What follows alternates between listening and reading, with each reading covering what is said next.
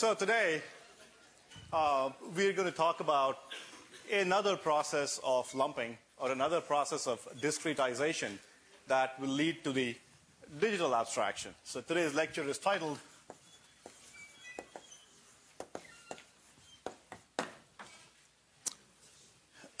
Okay, so let me begin with the a usual review. And uh, so in the first lecture, we started out by looking at elements and lumping them. For example, we took an element and said, for the purpose of analyzing electrical properties, let's lump this element into a single lumped value called a resistor, R. And this led to the lumped circuit abstraction. The lumped circuit abstraction says, let's take these elements, connect them with wires, and uh, analyze the properties of these using a set of analysis techniques.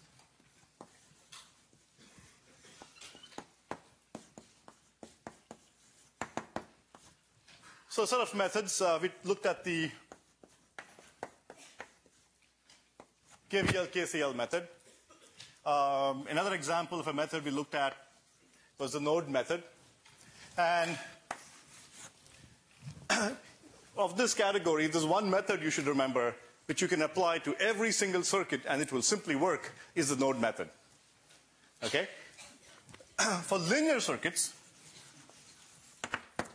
for linear circuits, other methods also apply, and these include superposition,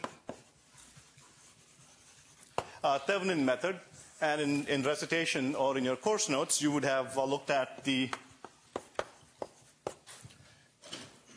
Norton method. So that's uh, what we did so far. So this is a toolkit. Okay, so now you have a utility belt with a bunch of tools in it, and you can draw from those tools. And just like any good carpenter, you know, well, the, the, carpenter has to cut a piece of wood. He could use a chisel, he could use a saw, he could use an electric saw. Okay, and uh, the reason you pay carpenters uh, uh, 80 bucks an hour in the Boston region is because they know which tool to use for what job. Okay? So, uh, what we'll do today is so this was one process of discretization. We discretized matter. Okay, this is a lumped, this gave us the, the discipline here that we decided to follow was a lumped matter discipline that moved us from Maxwell's equations into this new playground called EECS, where all elements looked like these rinky-dinky little values like resistors and voltage sources and so on. What we'll do today, if that wasn't simple enough, let's simplify our lives even further. Okay, what we're going to do is lump some more. So what else can we lump? So we've lumped matter, so you know, all matter is taken care of. So what can we lump? to make life even easier. So when in doubt, if things are complicated, discretize it or lump it, right? So uh, what do you think? what we'll do today is lump signal values.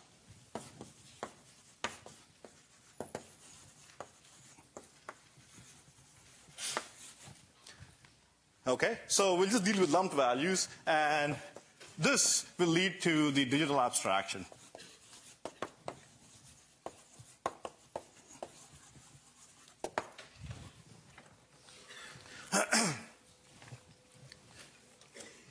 And uh, the reading, the related reading is chapter 5 of the course notes.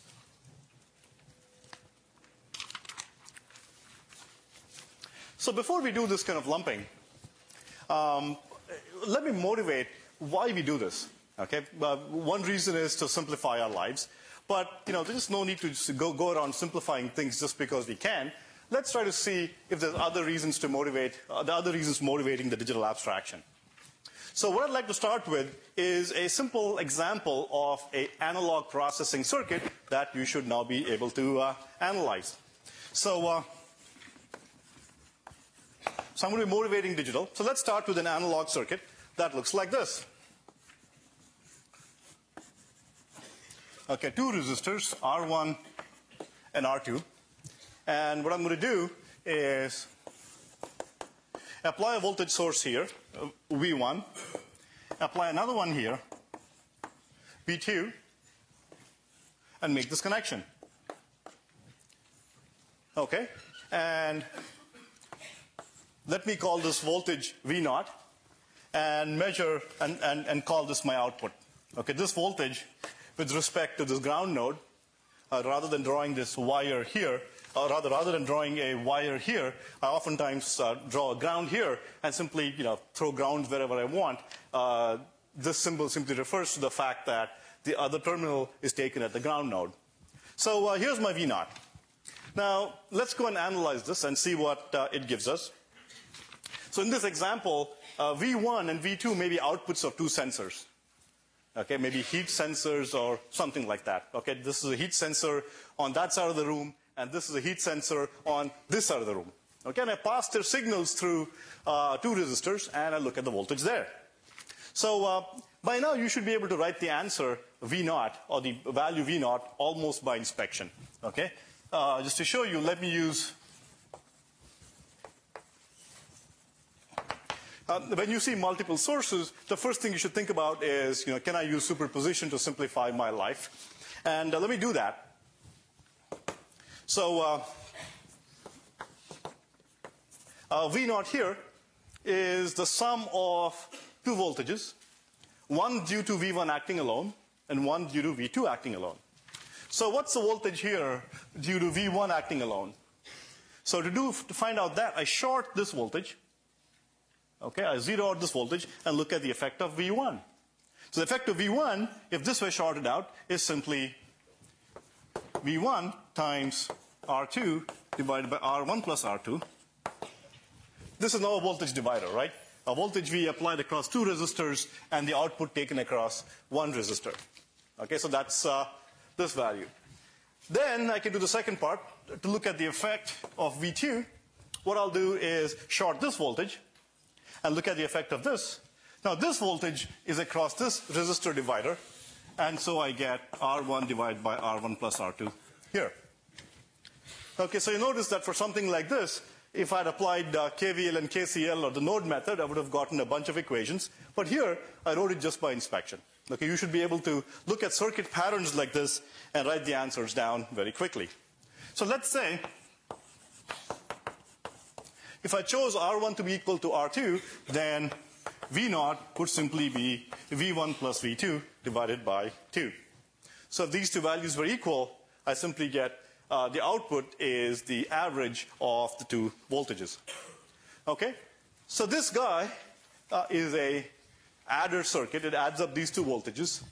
Or more precisely, it's an averaging circuit. Takes the voltages and gives me the average value. Okay, now you might think of, if you have two sensors in a room, you might think of why you want to take that average value uh, to control the uh, temperature of the room. But suffice it to say that V naught is the average of the two values. So let me show you a quick demo uh, of this example, and then uh, look at uh, what the problems are with this, uh, with this example. So let's say, as one example, I, I applied a square wave at V1, which is the top curve, the green curve, and I applied a triangular wave at V2, that's the second one, as you expect, the output is going to be the sum of the two voltages, okay, scaled appropriately. So notice that uh, I have a square wave with a superimposed uh, triangular wave on top. And, you know, I can play around. Uh, so what I could do is, uh, let me play with the, uh, so I can change the amplitude of my waveform here. And as you notice, the amplitude of the output component also changes uh, accordingly. So this is one simple example of an adder circuit, and the two, exam and the two waveforms get summed up, and uh, I, get the, uh, I get the output. So uh, I'll switch to page three. Uh, let me just draw a little sketch for you here. So here, um, what I showed you was I had a triangular wave coming on one of these inputs, and I had a square wave on the other one. Okay, and the output looks something like this.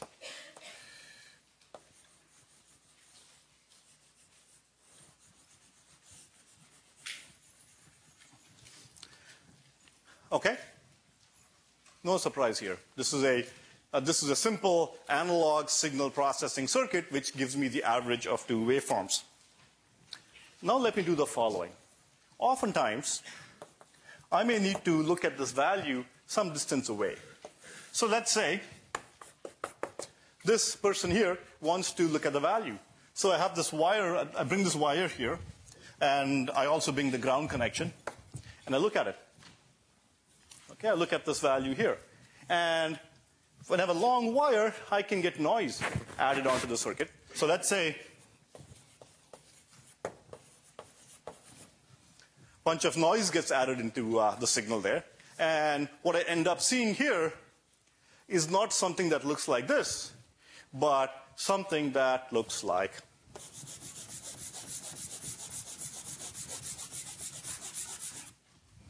something that looks like that. Okay, is not unusual. Okay? And the problem with this is, now when I look at this, if I'm looking to distinguish between, say, a 3.9 and a 3.8, it's really hard to do that because my noise is overwhelming my signal. Okay, I have a real problem. A real problem here. Okay, noise is a fact of life. So what do we do? So this is so fundamental uh, a, a, whole large bodies of courses in electrical engineering are devoted to how do I carefully analyze signals in the presence of noise. Okay, you'll take courses in speech processing that look at clever techniques to uh, uh, recognize speech in the presence of noise and so on and so forth. Okay? One technique we adopt that we'll talk about here, which is fundamental to EECS, is using the digital abstraction. And let me show you how it can really help with the noise problem. So the idea is value lumping or value discretization. Much like we lumped matter, we discretize matter into discrete chunks. Let's discretize value into two chunks. Okay, let's simply say that now I'm going to deal with two values, and I can say call them high, low. Okay, I have a bunch of choices here. I may call it uh, 5 volts and 0 volts. Okay, I may call it true and false. What I'm doing is I'm just restricting my universe to deal with just two values, 0 and 1. Okay, this is like dealing with a number system with only two two digits.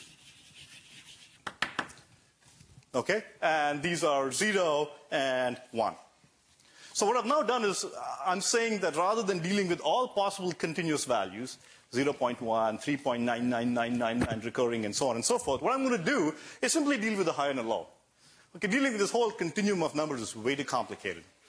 Okay, let me simplify my life and just postulate that I'm going to be looking at high and low. Whenever I see something, I'll look at it and say, high or low. Okay, is it black or white? Period. Uh, there's no choice here. Just two individual values. So that sounds simple and nice and so on. But what's the point? What do we get by doing that? So let's take our example. Let's take a what might be a digital system. Let's take a digital system, and let's say I have a sender. Okay? Uh, much like I sent a signal value a long distance, let me have a sender and I have a ground, uh, uh, ground as well. And here is a receiver. Okay, both, uh, both this symbol simply says that both of them share a ground wire. So the sender and a receiver. And what I'm interested in doing the sender is interested in sending a signal to the receiver. And in the digital system, the way I would send a digital signal is I would, all I can use is ones and zeros, okay? So let's say the sender sends something like this. The sender wants to send a value. This is my time axis, and uh, this is 2.5 volts, this is 0 volts, and this is 5 volts. Okay? My sender has some agreement with the receiver, and says, I'm just going to be sending you low values and high values. And this signal here would correspond to 0, 1, 0.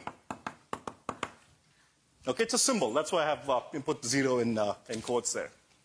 Okay, we'll go into this in much more detail later, but for now, suffice it to say that I'm sending a set of signals here, 0, 1, 0. Okay?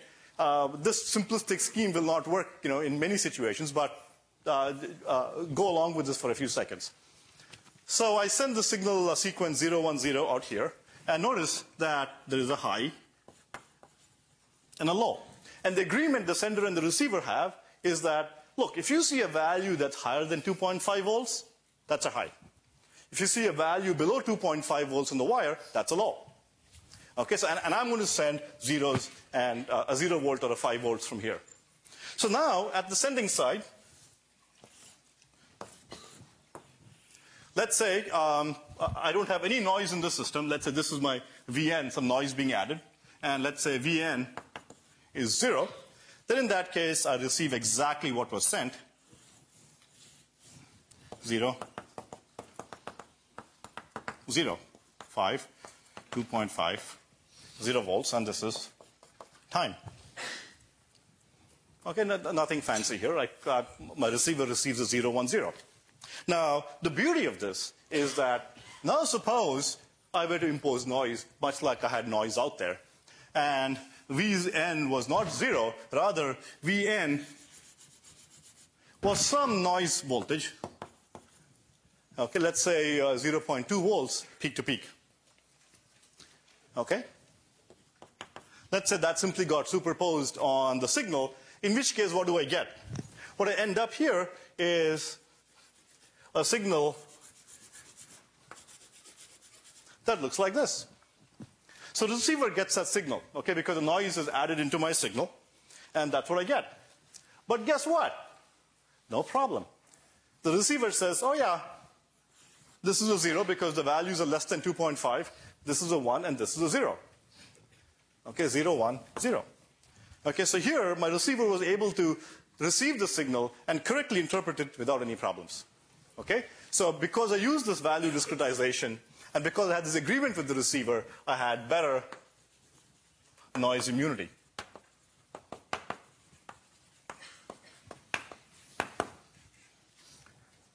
Okay? Consequently, I had what is called a noise margin.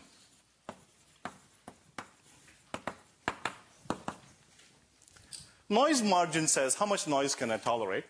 And in this situation, because uh, the sender sends 5 volts and 0 volts, okay, the 5 volts can creep all the way down to 2.5, I'll still be okay. Similarly, 0 could go all the way up to 2.5, I'd still be okay. So in this case, I have a noise margin of uh, 2.5 volts for a 1 and similarly 2.5 volts for a zero because um, there's 2.5 volts between a zero volt and 2.5. So notice that I have a nice little noise margin here, which simply is the English meaning of the term. There is a margin for noise. Okay? And even though uh, I can change the signal value by up to 2.5 volts, the receiver will still correctly interpret the signal. So I decided to discretize values into highs and lows. And because of that, if all I want to do in, in, in life is send highs and lows, I can send them very effectively.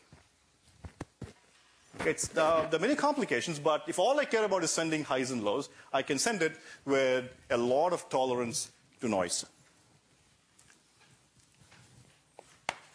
So many of you are saying, you know, but what about this? But what about that? Okay, there are lots of buts here. And let's take a look at uh, some of them. So, if you look at that signal there, what I ended up doing was creating a design space that looked like this. Okay, this is on page six. So, what I did is I said, well, the range of values is 0 to 5. What I'm going to do is at 2.5, I drew a line, and I said, as a sender, if you wanted to send a 0, then you would send a value here. And if you want to send a 1, you would send a value here. Similarly, for a receiver,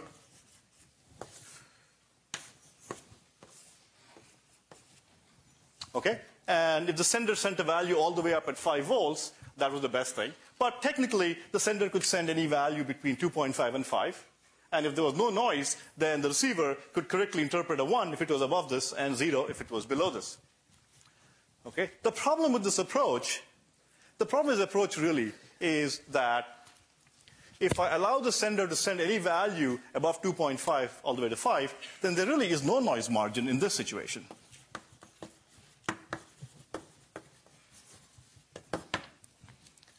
Okay, because if I allow the sender to send any value between 2.5 and 5, then what if I have a value 2.5 uh, for a 1, and then uh, I may end up getting a, uh, a, very little noise margin on the, other, on the other side. Worse yet, what if I get a value 2.5? That's a much worse situation. what if the receiver re receives a value of 2.5? Now what? What does the receiver do? The, the receiver cannot tell whether it's a 1 or a 0. The receiver gets hopelessly confused. So uh, to deal with that,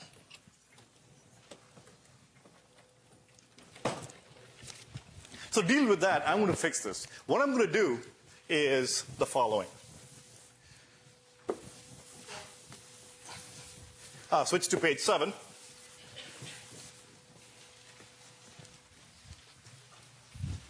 So what I'll do here is to prevent the receiver from getting confused, if the receiver saw 2.5, what I'm going to do is define what is called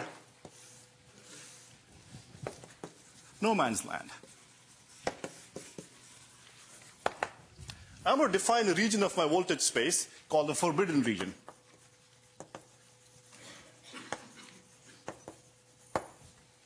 Okay, and what I'm going to do is say, let's say I define it as 2 volts, 3 volts, and 5 volts, 0, 2, 3, and 5. With my forbidden region, uh, if I have a sender, then I tell the sender you can send any value between 3 and 5 for a 1, and you can send any value between 2 and 0 for a 0. To send the symbol 0, I can send any voltage between 0 and 2, and uh, similarly for 1. At the receiving side,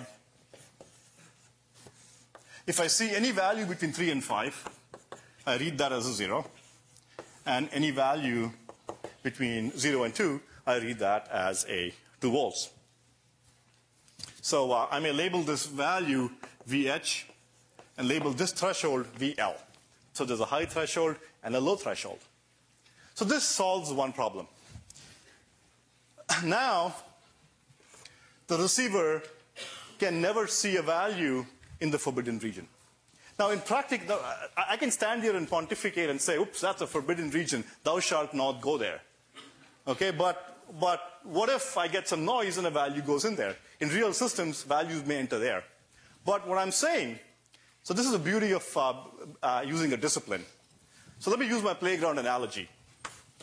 So this is my playground. We got into this playground using the discrete matter discipline, the, the playground of EECS. Within that playground, some region of that playground deals with just high and low values. Okay? I further restrict the playground and I say, I'm only going to focus on that playground in which all signal values have a forbidden region. That is, all senders and receivers adhere to a forbidden region. And if there is any signal in this space in the forbidden space, then my behavior is undefined. I don't care. You want to go there? Sure. I don't know what's going to happen to you. Now, we're engineers, right? So it's, we've, we've disciplined ourselves to play in this playground. Okay, it's like I tell my nine year old, don't go there, right?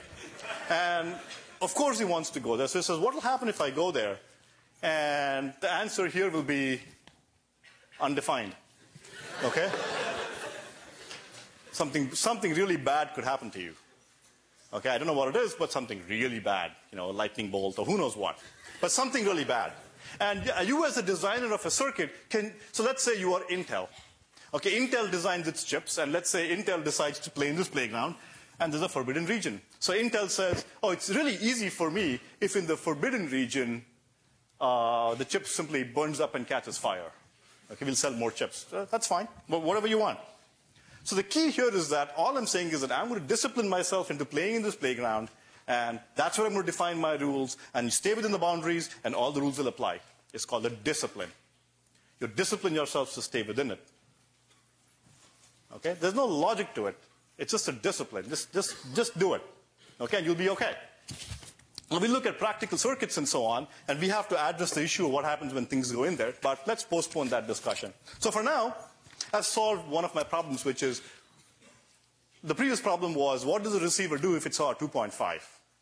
Now, it can't see a 2.5. But then the receiver asks Agarwal, but what if I see a 2.5? So I can tell the receiver, you can do whatever you want to do with it. You can stomp it, you can squish it, you can burn it, you can chuck it, whatever you want. Okay? So it's, it's up to you. Do whatever you want. You won't see a value. If you do, do whatever you want. It's undefined. That works. So you, as a receiver designer, can do whatever you want when you see a 2.5. You can say, yeah, I'll, I'll just put out a 1 if I see a 2.5 or 2.6. I'll, I'll just do something. Okay, no one cares. so this is pretty good. This is pretty good. We still have a problem, though. Do people see the problem here? This still doesn't quite work. If Intel did this, you know, uh, instead of uh, your laptops failing and blue screening every hour, uh, they'd be doing it every millisecond. So uh, the problem is, in, with this discipline, I've allowed the sender to send any value between 3 and 5 as a 1, and any value between 3 and a 5 at the receiver is treated as a 1. So do you see what the problem is? Yes. If the sender sends uh, 1.99 and noise pumps it into forbidden region. Exactly. So what if so the sender says, look, it's legitimate. I'm Intel, right? They've told me, you know, stick to zero and two, and Intel parts will be sending the values between zero and two, and Motorola parts, which are receivers, you know, they have to receive zero and two. But so Intel can send a value too. Two volts. I mean, they, they can because it's 1.99 or 2. It's, it's, it's legal. Okay, this way I can make really cheap parts. But now the problem is that even the smallest amount of noise will bump it into the forbidden region, and so therefore this one has a problem. The problem is that this one offers zero noise margin. There's no noise margin. There's no margin for noise in this discipline. All right, back to the drawing board, folks. Uh, switch to page 8. Okay, let's get rid of all the stuff and go back to the drawing board.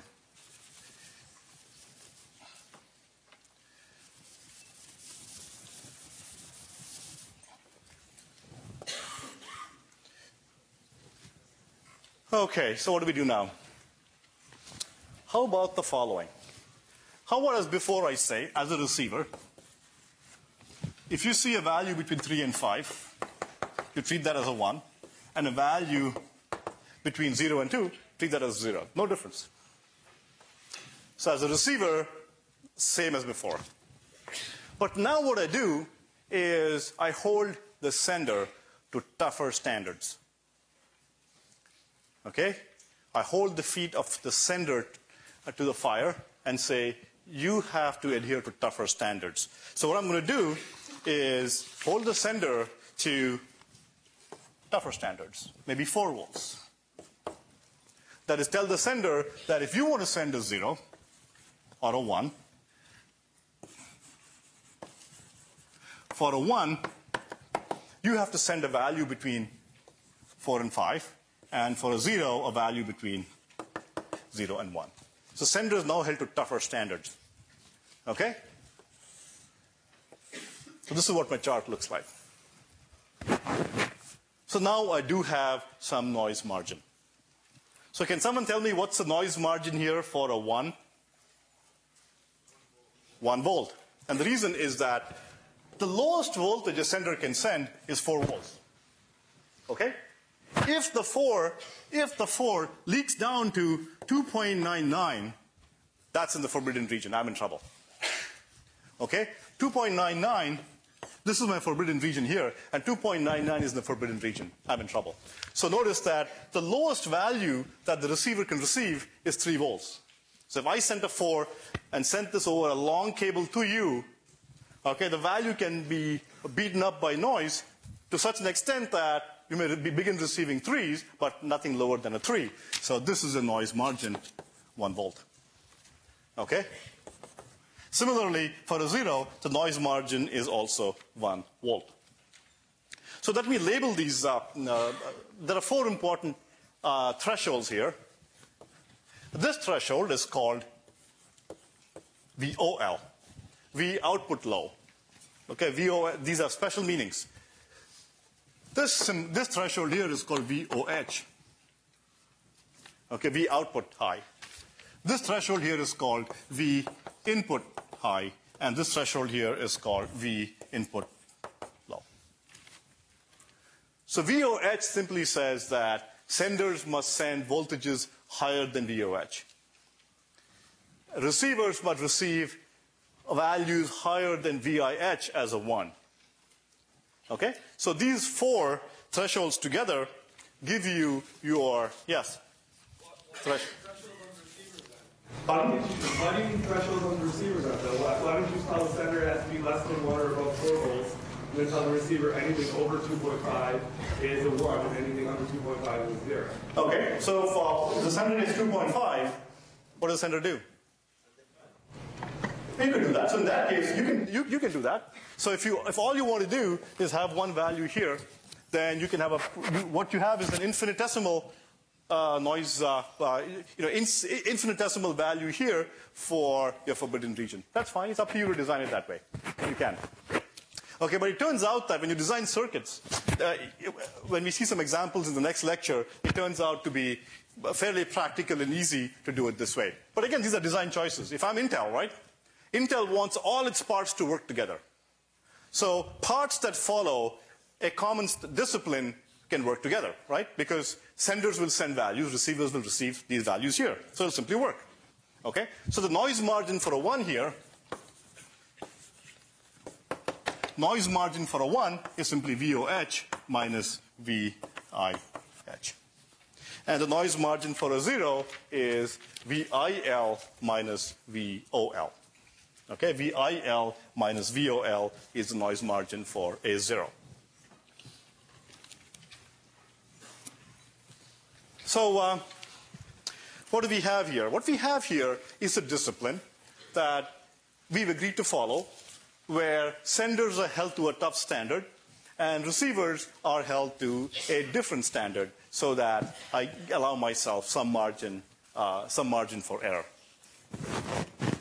Okay? And it's up to you as a designer to choose ranges between uh, for the forbidden region. Now, you may say that I want to make my forbidden region as small as possible, but you will see in practical circuits, it's very hard to achieve that. Okay, practical devices that you get, they have a natural region that gets very, very hard to uh, break apart, and, uh, and that tends to establish what that region looks like. So uh, to continue with an example here, um, I may have the following voltage waveform for a sender. So I have some sender. I have a sender here.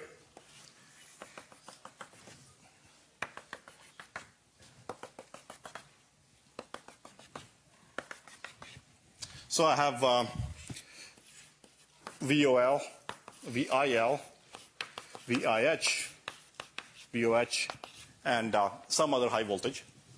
And then as a sender, uh, if I want to send a 0, 1, 0, then I send a 0. I have to be within this band. And then for a 1, I have to be within this band. So this is an example of, say, 0, 1, 0, 1. And at the receiver,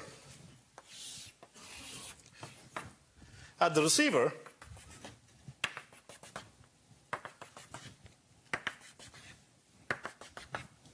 So I have uh, VOL, VIL, uh, VIH, VOH.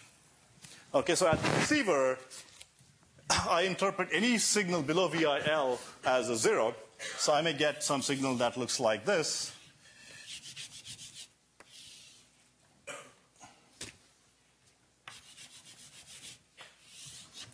And I'll still interpret that as a 0, 1, 0, 1.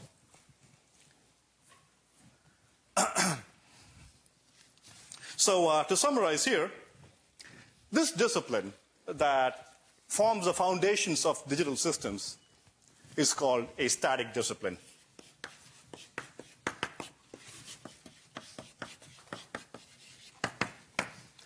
The static discipline says if inputs if inputs meet input thresholds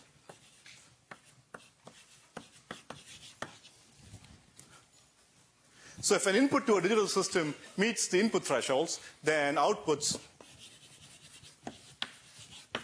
then outputs will meet or, or, or the digital system should ensure that the outputs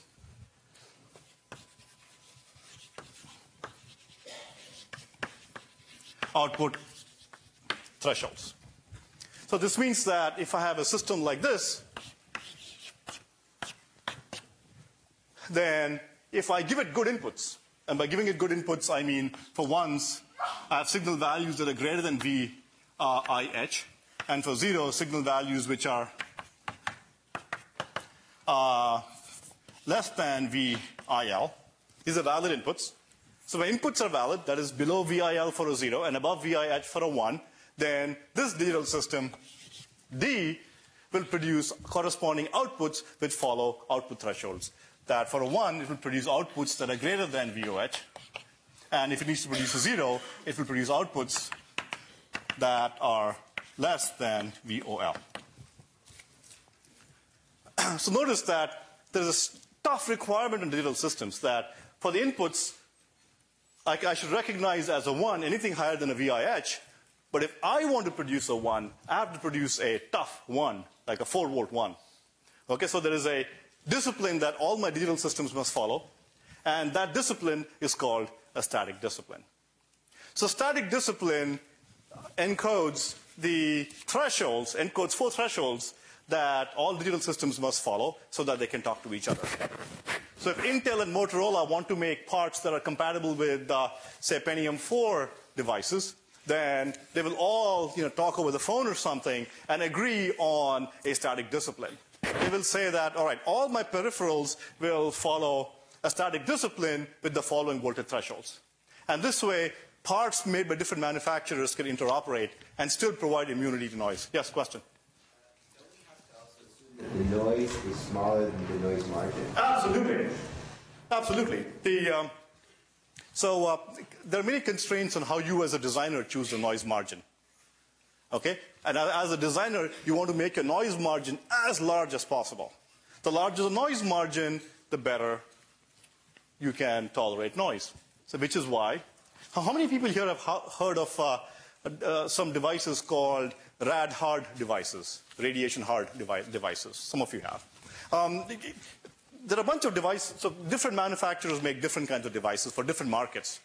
For consumer markets, uh, they usually use parts which, have, which may have relatively poor noise margins because, because consumers can tolerate more faults. But if you're building devices for, say, the medical industry or for you know, spaceships and so on, you need to be held to a much, much tougher standard. So for those devices, you may end up having much, much tighter bands in which you have to operate, so you have a tougher noise margin. Okay? So, uh, so that leads us to, uh, given this sort of voltage threshold, we now move into the digital world. And in the digital world, we can build a bunch of digital devices. The first device we will look at is called a combinational gate.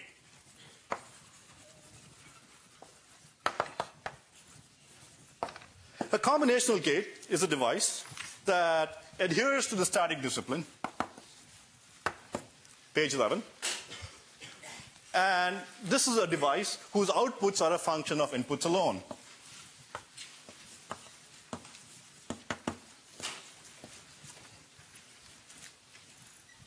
So I can build, uh, build little boxes I can build little boxes which take some inputs, produces an output, where the outputs are a function of the existing inputs. Okay? And this kind of a device is called a combinational gate. And I can analyze such devices for the kinds of things I, uh, uh, kind of things that I would like to do. Uh, before I go into uh, the kinds of devices I'd like to build, uh, let's, let's spend a few minutes talking about how to process, how to process signals. Okay?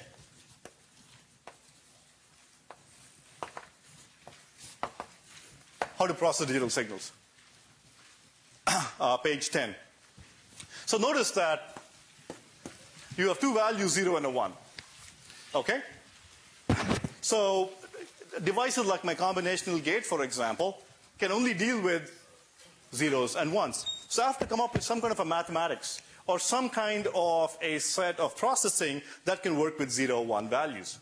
So 0, 1 you know, map completely natural to the logic true and false.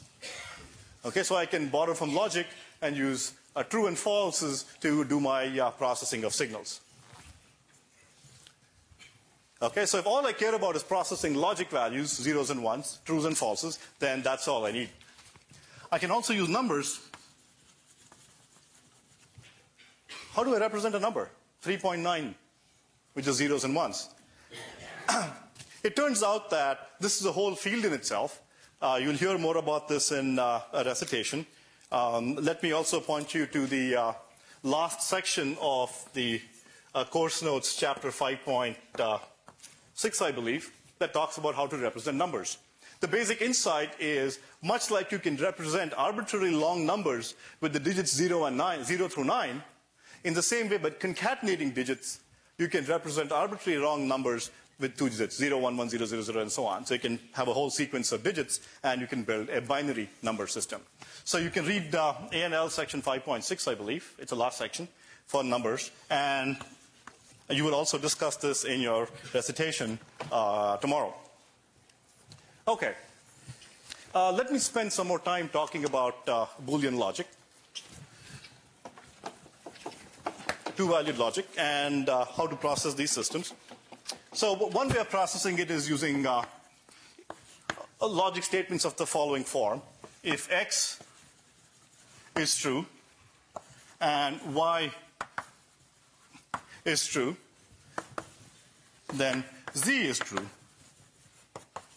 else z is false. So this is a logic statement. It says if x is true and y is true, then z is true, else z is false. Okay, so I can process this with zeros and ones, uh, trues and falses. And I do this all the time, so I have a succinct notation for this. Uh, I express this as z is x anded with y. Okay, x and y is z. So z is true if x is true and y is true. A uh, shorthand notation for this is just a dot. And a circuit notation for this is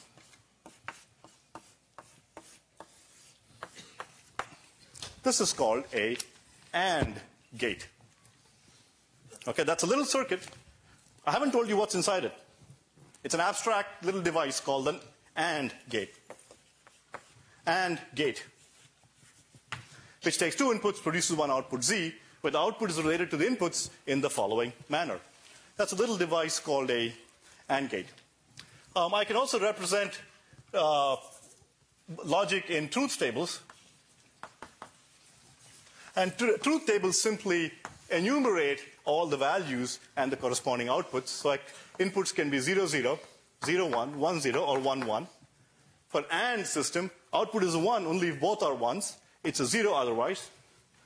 So that's the truth table for AND gate. Okay? So um, from from zeros and ones, we deal with logic. And we create devices like the AND gate to process digital signals. Okay? And what we'll do is look at a whole bunch of little symbols like this, like the AND gate, to process our input signals. And these devices might look like uh, other functions like OR gates and, uh, and so on. And let me show you a quick demo. what I'm going to show you is a uh, signal feeding an AND gate. And one signal is going to look like this. And my signal Y is going to look like this. Okay, so you expect a processed output. So the zero, I'm sorry, one, zero, one, zero, one, zero, one. And the output is simply going to be, this is my time axis going this way, is going to be a ANDing of these two signal values like so. What I'm also going to show you is I'm going to superimpose noise on this wire. I'm going to superimpose noise on the wire, and what I want you to observe is the output of this digital gate. The output will stay exactly like this, even, even though I impose noise. The ultimate test. So stay right there. Um, let's do this uh, demo. Uh, give me a couple seconds.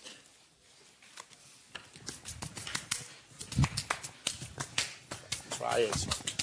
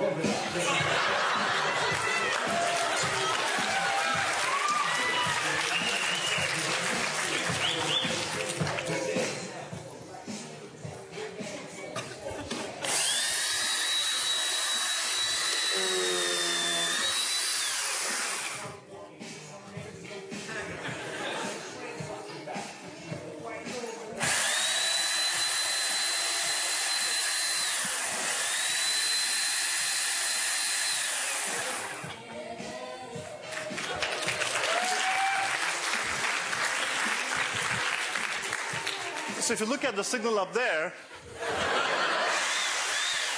look at the middle, uh, middle waveform, and I'm imposing, you know, let's have a digital system in a noisy environment, like a lumber yard, for example, or, uh, you know, I'm chopping a bunch of trees in my backyard, building digital systems on the side. And, you know, if I have uh, my buddies, you know, revving up chainsaws, you know, I'm superimposing noise on my second input, but look at the output.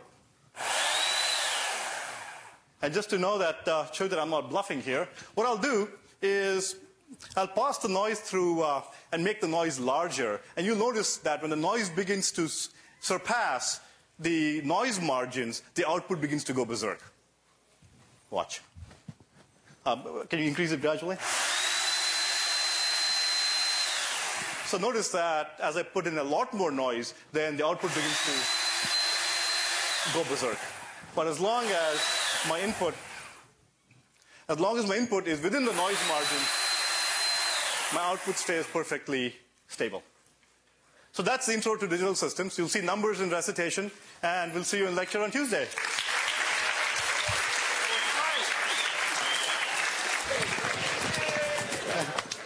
Great, that great. That's fantastic. That's awesome.